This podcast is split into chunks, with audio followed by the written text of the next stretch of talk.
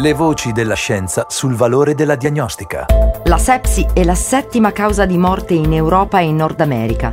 In Italia ogni anno si registrano più di cinquemila vittime, numero che tende ad aumentare negli anni. La sepsi o setticemia si verifica quando una persona contrae un'infezione e il corpo risponde in modo incontrollabile danneggiando gli organi vitali. Viene anche chiamata sindrome tempo-dipendente. Per poterla trattare adeguatamente è quindi necessario diagnosticarla in modo tempestivo e accurato. La corretta diagnosi della sepsi rappresenta oggi la vera urgenza e emergenza in laboratorio e quindi l'anello debole che va identificato e corretto. Nei prossimi minuti approfondiremo questo tema insieme alla dottoressa Carla Fontana. Benvenuto all'ascolto di Hippocratech. Io sono Francesca Bacinotti.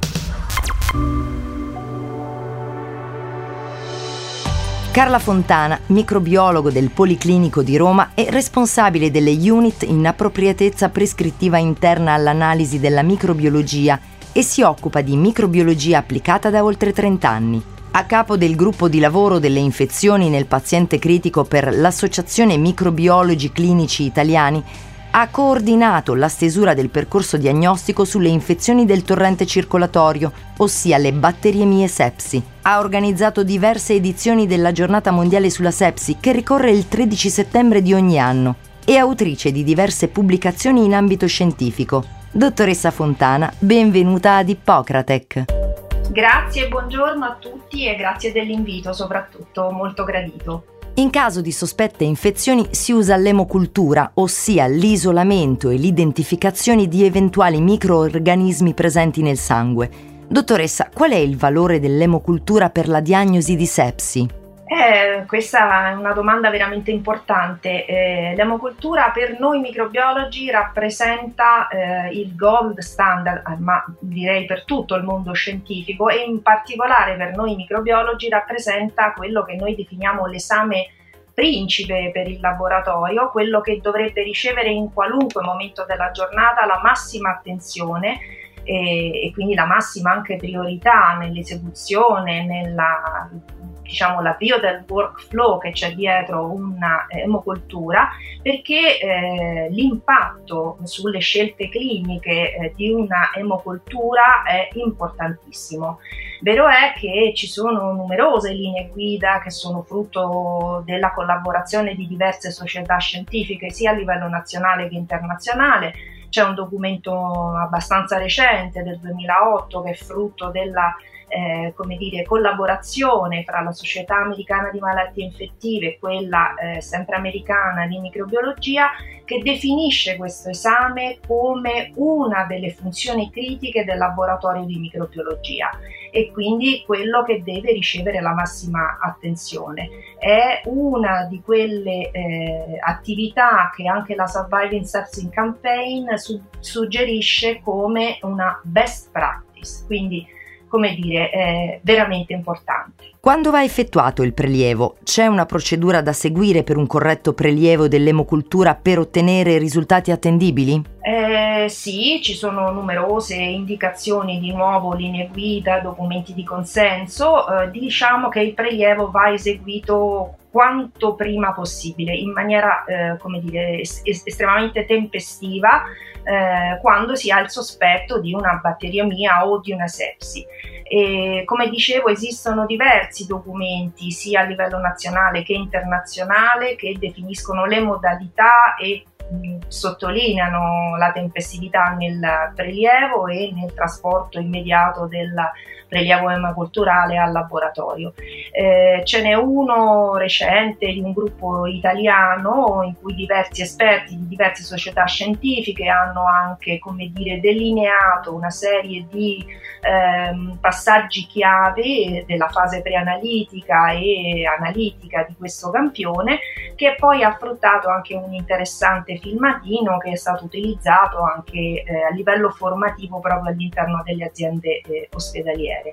eh, ed è importante insomma richiamare questi aspetti perché ehm, ribadisco, questi impattano in maniera poi importante i risultati dell'emocultura sulle scelte cliniche. Quali sono le principali variabili che possono influire sull'accuratezza e tempestività del risultato? Mm, diciamo sono quelle variabili che ogni laboratorio poi di microbiologia dovrebbe monitorare con una certa costanza nell'arco del, del tempo e confrontarle e, e sono quelle che poi eh, definiscono gli indicatori di appropriatezza e di processo proprio della, eh, del campione emoculturale.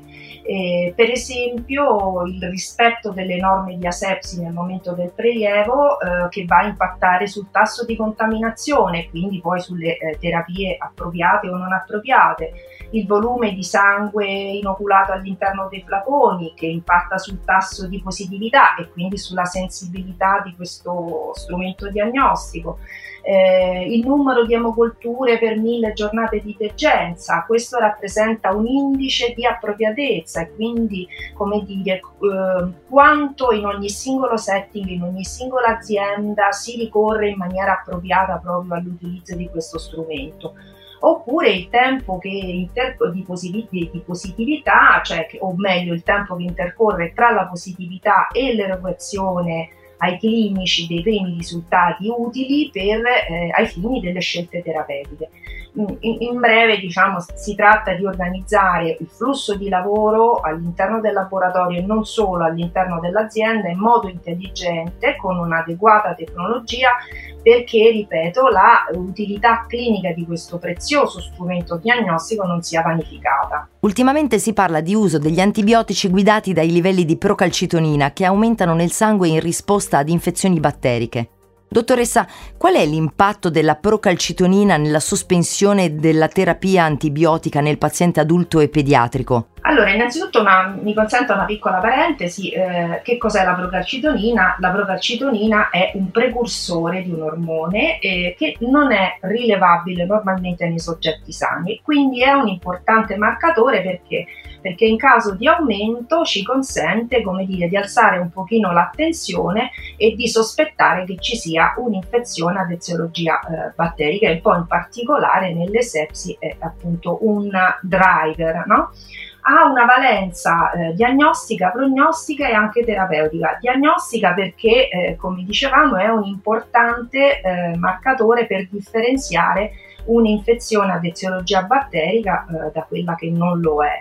Prognostica perché i valori possono ehm, essere importanti per fare una stratificazione secondo dei parametri di rischio eh, del paziente, e terapeutica perché il, il suo movimento, cioè in, in, in senso di aumento della procalcitonina o della diminuzione, servono Eh, sono import- è importantissimo per eh, guidare le scelte eh, nel, nell'impostare la terapia antibiotica del clinico, e quindi è un driver, come si suol dire, eh, di, eh, di, di terapeutico. Nella popolazione pediatrica in particolare i valori di procalcitonina sono eh, usati eh, con diciamo un'efficacia notevole nell'individuazione dei fattori di rischio, perché un valore di procalcitonina particolarmente alto, superiore a dieci, è indice di un possibile evoluzione dell'evento settico verso lo shock settico. Inoltre mh, se ne fa un uso anche combinato con altri marcatori, per esempio con alcuni marcatori panfungini come il beta uno virgola tre di glucano, e quindi può essere un'indicazione anche di un'infezione eh, fungina, in particolare di una candidemia, e coniugata addirittura ad altri marcatori un pochino più recenti come la proadrenomedullina pos- può essere estremamente utile per predire quella che noi chiamiamo il multi-organ failure, cioè il danno d'organo, che può essere una causa importante di eh, morte del paziente. Dottoressa Fontana, sappiamo che l'emocultura è il golden standard per la diagnosi di sepsi,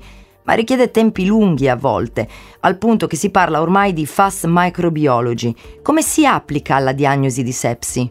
Eh, questa è, è la domanda eh, come dire, del secolo, è l'hot topic, perché non tutti sanno probabilmente che la microbiologia nel corso degli ultimi quindici anni ha visto veramente, ha vissuto una rivoluzione eh, tecnologica estremamente importante, e quindi oggi siamo in grado di eh, fornire un'eziologia per eh, le principali infezioni e in particolare in questo caso eh, nella diagnosi della sepsia al clinico in poche ore.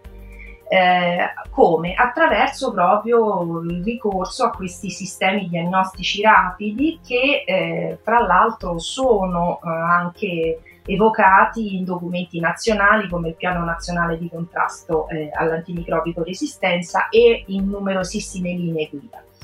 Eh, sono sistemi che in base a delle tecnologie estremamente eh, spinte, principalmente basate sulla biologia molecolare, ma non solo, sono in grado, come vi dicevo, di eh, dare un nome e un cognome al patogeno responsabile dell'evento settico in poche ore, assieme anche ai principali marcatori di resistenza, e quindi consentono al clinico di impostare in maniera veramente rapida una terapia. Eh, qual è il tallone di Achille di questa storia? È eh, che purtroppo i test, eh, questi test sono ancora abbastanza costosi e eh, sebbene la letteratura abbia in maniera estremamente estensiva eh, dimostrato quale sia il beneficio mh, nell'utilizzo e nell'introduzione di questi sistemi eh, sul, per il loro impatto sulla vita del paziente, nella riduzione dei giorni di degenza, nell'utilizzo più appropriato dell'uso degli, dell'uso degli antibiotici, purtroppo cozzano mh, questa, questo loro beneficio con un costo ancora eh, abbastanza elevato e quindi trovano un ostacolo da parte della, della, della microbiologia nella loro introduzione, perché, come dire, le sensibilità dei nostri amministratori non sono ancora così elevate da intuire quanto sia importante il vantaggio nell'introduzione a fronte di un costo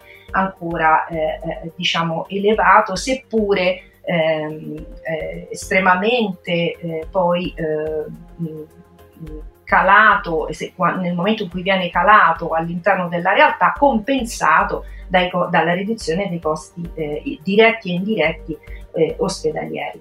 E inoltre hanno necessità, perché siano effettivamente eh, utilizzati in maniera efficace, che eh, siano eh, calati in una realtà in cui la microbiologia lavora ventiquattro ore su ventiquattro ore, sette giorni su sette, e, e questo ancora non è una realtà mh, in tutto il territorio nazionale, sebbene il Covid eh, per le necessità e l'urgenza della rifertazione abbia in qualche modo messo in movimento eh, la, la, tutte le strutture in, in questa direzione. Quindi mh, mi lasci un piccolo, come dire, eh, commento: c'è ancora molto da lavorare per l'introduzione di questi sistemi e perché i flussi di lavoro siano efficaci. Grazie dottoressa Fontana per aver accettato il nostro invito. Buon lavoro! Grazie, grazie a voi per l'invito, è stato un piacere essere con voi e buona giornata. Questo episodio di Hippocratech termina qui. Nel prossimo, disponibile dal tredici settembre, continueremo a parlare di sepsi con un'altra voce della scienza. Alla prossima!